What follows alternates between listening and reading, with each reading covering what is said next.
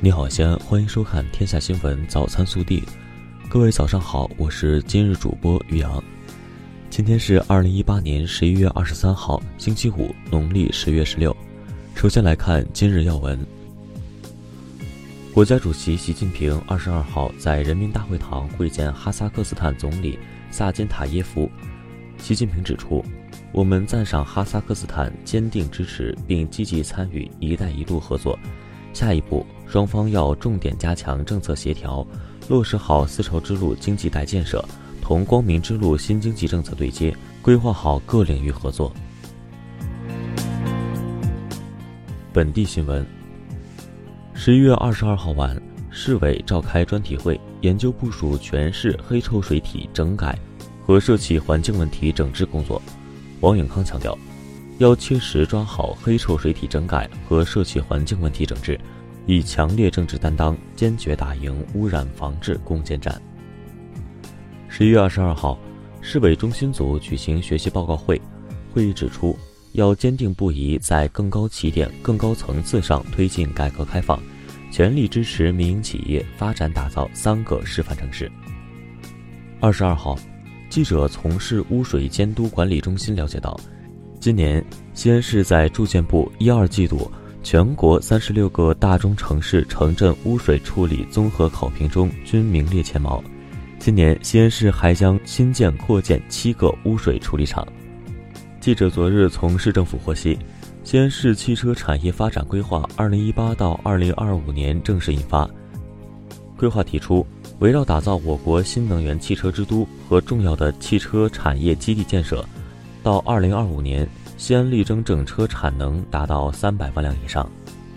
二十二号，西安市天然气保供应急指挥工作组办公室发布通知，全市加气站自十一月二十三号十时起至十二月二十三号十时止，停止对双燃料出租车天然气供应，以保障全市公交车用气，满足公共交通日常运行。市财政局对城六区双燃料出租车按照一百三十元日标准发放燃油补贴。二十二号，西安开通首条直飞澳门航线，这是西北地区唯一一条直飞澳门的航线。至此，西安咸阳国际机场实现港澳台三地航线直达。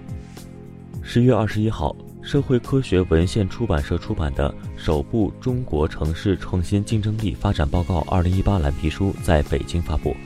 蓝皮书显示，今年北京位列中国城市创新竞争力排名首位，西安排名第八，是西部城市中唯一跻身十强的城市。截至十一月二十一号，二零一八年西安市新登记市场主体已超四十五万户。二十二号，市工商局发布服务民营经济高质量发展三十条措施。二十二号，巴陕高速公路全线正式通车。从四川巴中至陕西汉中的路程由原来的三点五小时缩短为一小时，四小时可抵达西安。十一月十九号二十二时，因电缆故障，我市高新区部分区域发生停电。经排查发现，停电事故是由于起火造成电缆故障。经过供电部门全力抢修，截至二十二号晚八时，所有停电地区已全部恢复供电。十一月二十二号。咸阳警方举行被拐儿童认亲仪式，六名被拐的儿童在时隔最少二十二年、最多三十一年后与他们的亲生父母相认。国内新闻：中国外交部发言人耿爽二十二号在回应有关杜加班纳风波一事时表示，中方不希望此事上升为外交问题，应该问问中国的普通民众，看他们如何看待这个问题。交通运输部近日印发了《农村公路建设质量管理办法》，明确了农村公路建设工程实行质量责任终身制。国家卫健委近日发布通知，将在全国遴选一定数量的医院开设分娩镇痛诊疗试点。二十二号，中国田径协会正式发文，全国马拉松赛事的主办单位和承办单位要高度重视竞赛组织工作。任何仪式活动不得影响比赛的正常进行，不得影响选手间的公平竞赛。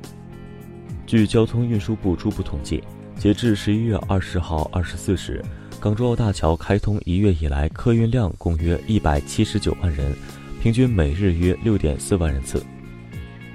近日，二零一九年全国硕士研究生招生考试安全工作视频会议举行。会议强调，对于涉考违法犯罪，将坚决配合司法机关依法严厉打击。之前因为身体原因未能出席十八号在北京举行的未来科学大奖颁奖典礼的袁隆平，二十二号在长沙接受了组委会送来的奖杯和证书。该奖项是为了表彰袁隆平通过杂交优势显著提高水稻产量和抗逆性的开创性贡献。二十二号，辽宁葫芦岛市建昌县第二小学门前发生严重车祸，截至当日十七时三十分，已造成五名未成年人死亡，十九人受伤，其中重伤三人。肇事嫌疑人已被抓获，事故原因正在调查，警方已排除酒驾和毒驾。近日，广西百色警方破获一起特大网络传销案，涉案金额超过八亿元。警方现场起获资金四千七百万元，铺满整张床，抓获犯罪嫌疑人六人，冻结涉案资金二点九八亿元。该传销体系涉及人员遍及广西、云南等二十多个省市区。近日，英国皇家学会发布了二零一八亚洲城市五十强的综合排名，排名显示。香港、上海、北京、广州、深圳五座中国城市位列前十。暖新闻：近日，四川自贡一居民楼发生火灾，巡逻民警罗庆峰冲进火场，挨家挨户疏散，还把呼吸器和先一步转移机会让给了居民，最终他成功安全撤离。二十一号，刚出院的罗庆峰还把两万元公益奖金全捐给了受灾困难住户和社区。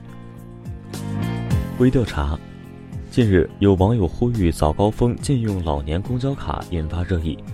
数据显示，很多老人确实习惯在早高峰出行。有上班族抱怨，早上挤公交不易，还得经常给老人让座。有更多网友认为，谁都有老的一天，他们理应享受福利。你怎么看？更多精彩内容，请持续锁定我们的官方微信。明天不见不散。